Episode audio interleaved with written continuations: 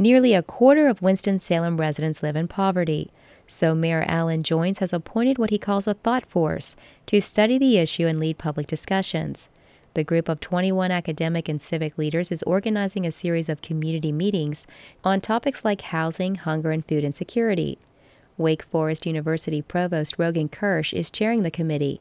He says public input via the web will be an important part of the process. We will invite, we will embrace members of the community saying, well, hang on, hang on, you forgot about this, or wow, that's an interesting one. Let me just testify to the benefit of this change and my own experience. So this will be an open, comment-based website. Marlon Hunter is director of the Forsyth County Department of Public Health and a member of the Thought Force.